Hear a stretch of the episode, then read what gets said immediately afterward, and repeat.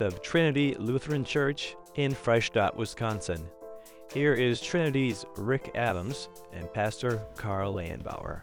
Welcome back, everybody. Rick Adams here, Director of Discipleship at Trinity Lutheran Church in Freistadt. And I want to welcome you to the end of our fifth week of podcasts on the stories that Jesus told.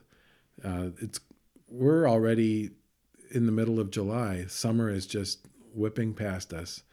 Today we find ourselves in another gospel. We're not in Luke 13 for the first time all week. We are in Luke 5. I'm here with Pastor Carl Leyenbauer. Hi, Rick. And Angela Axman. Hello, Rick. And we, as I said, we're in Luke 5, verses 36 to 39.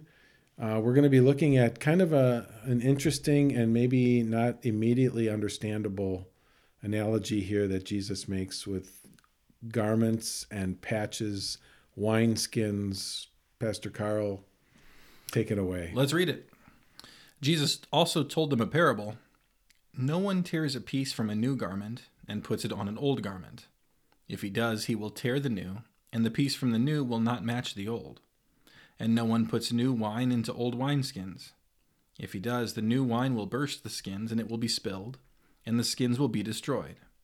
But new wine must be put into fresh wineskins. And no one, after drinking old wine, desires new, for he says, The old is good we went through this parable as a Saturday morning men's Bible study a few months ago.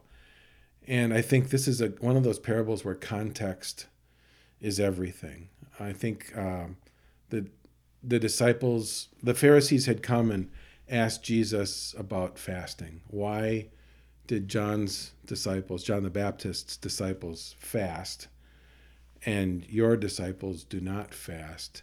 And then Jesus launches into this parable to try to explain uh, why things are different necessarily with his disciples versus John's set.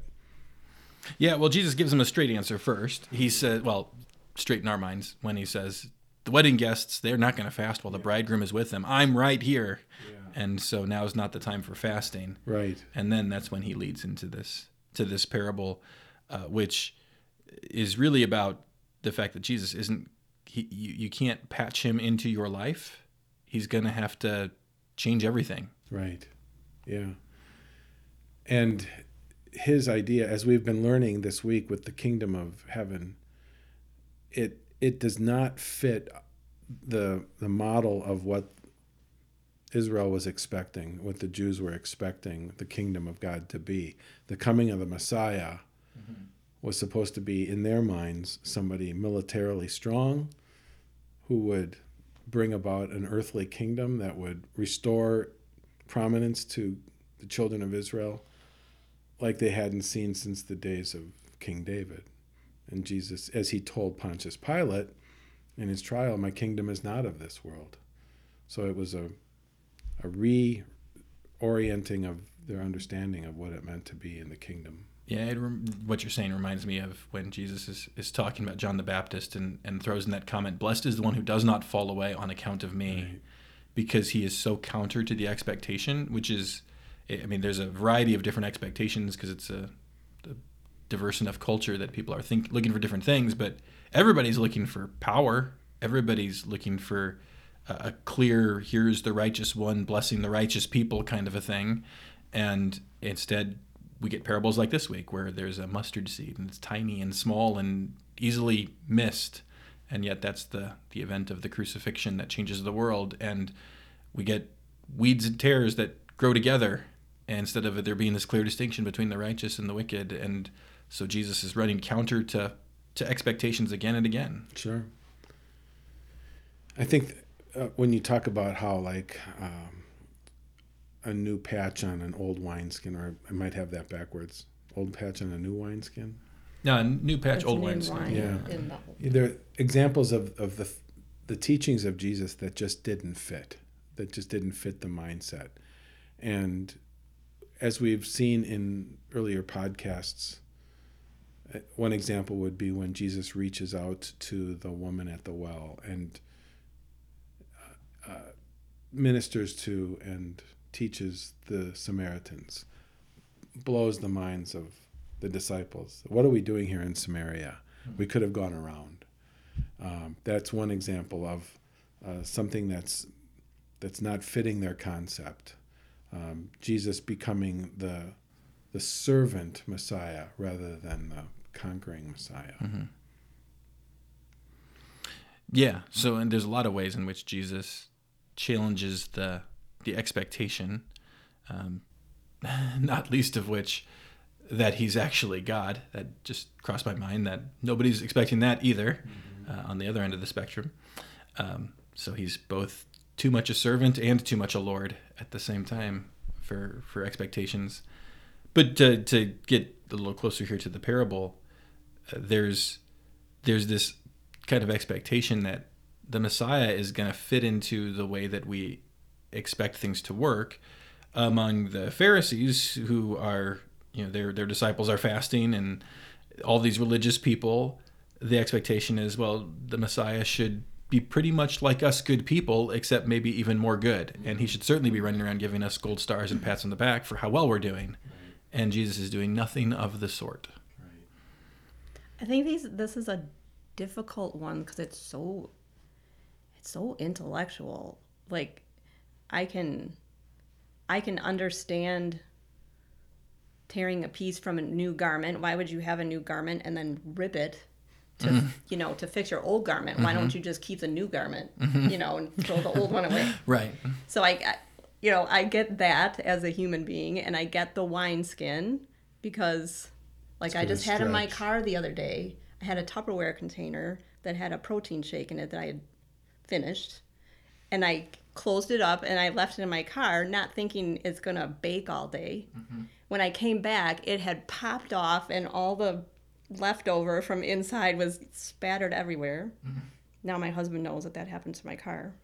But anyway, um, so I get I get the new wine skins because the new wine and the old skin, the wine's yeah. fermenting, it's growing, and it that skin's not going to stretch. So I get those things, and I keep wanting to apply, you know, I, something like Jesus is the new garment and mm-hmm. the old garment is the Old Testament, mm-hmm. or I have a hard time like making it fit so that I yeah yeah really understand it. Especially when wine where wine is concerned, old is usually better. Which they even say yeah. that at the end. Yeah. I mean, that's at the end here. Yeah. Who, so, who drinks old wine and then wants new stuff? Right. So I, I think you can. Uh, in some ways, I think application today is easier for me than trying to get back into the minds in the first century and think about how they would have first heard this. But there's a lot of situations in which I'll I'll be in conversation with somebody who's you know I want Jesus to work on this part of my life, you know, this square inch of it. And in conversation it becomes evident mm, you need Jesus to change everything about the way that you see the world, right? You can't just patch him in. You need the transformation that comes from a relationship that's built on grace and in which Jesus is Lord of everything. And so, uh, the I find myself, you know, wanting to say, uh, somebody says, you know, I want to, I want to work on my marriage. Well, I tell people, I, I don't do that. I don't do counseling. The only thing I help people work on is their relationship with Jesus, and that will change everything in your life if you're willing to engage in that. And the first step then is to grow in your spiritual maturity. That's where we're going to start. And it's going to be a, a let's lay a new foundation for the way I think about myself as a child of God and as someone who is loved and lives by grace. And once you have that foundation, guess what? Grace happens in your marriage and good things come. But if, if you just want like, well, I just want to take this this one passage and apply it, you're you're missing uh, out on a lot of things. And often, exactly what he describes here, the patch tears away it doesn't stay. It, it because I was just mm-hmm. trying to fit him in mm-hmm. to a part part of my life instead of to let him have the whole thing. Mm-hmm. It's another an, another example of that is when we try to take aspects of the way most people see Christianity is that it's just another one of many religions, right? And mm-hmm. religions all kind of get lumped into the category of man's best attempt to reach up to God. But Christianity does not allow itself to be put into that right. category. It's it's an entirely upside down way of looking at God's relationship with man and man's with God. And so I think that sometimes when we try to take aspects of other world religions and superimpose them upon Christianity, it's the same thing as what you're describing of taking a, a patch and inappropriately mm-hmm. applying it. So if we're if we're going to start talking about our own works righteousness or that we can feel our way to God, you know, through mm-hmm. transcendental meditation or just um, right. And th- pick your world religion. yeah, what you're describing is is ubiquitous. It happens. Yeah. There, there's sort of a, a Christian uh, veneer that gets painted over right. uh, an existing religion. Mm-hmm. And it's one of those things that in in mission work in like mission fields and other cultures and things it's something to watch out for. Absolutely. that you end up with just a, a version of their paganism that has jesus as another pagan god or something like that and it becomes neo-christian yes. instead of christian. Yeah. Yeah. So is it with the wine and the wineskins is is the new wine like the gospel and the old wine the the law and with Jesus coming, the law, he's fulfilled the law, so we don't, you're not bound to that for your salvation anymore. You're, you have a new, a new life in Christ, and and that doesn't fit. The, living living in Christ and and having Him cover over your sins doesn't fit in the keeping of the law.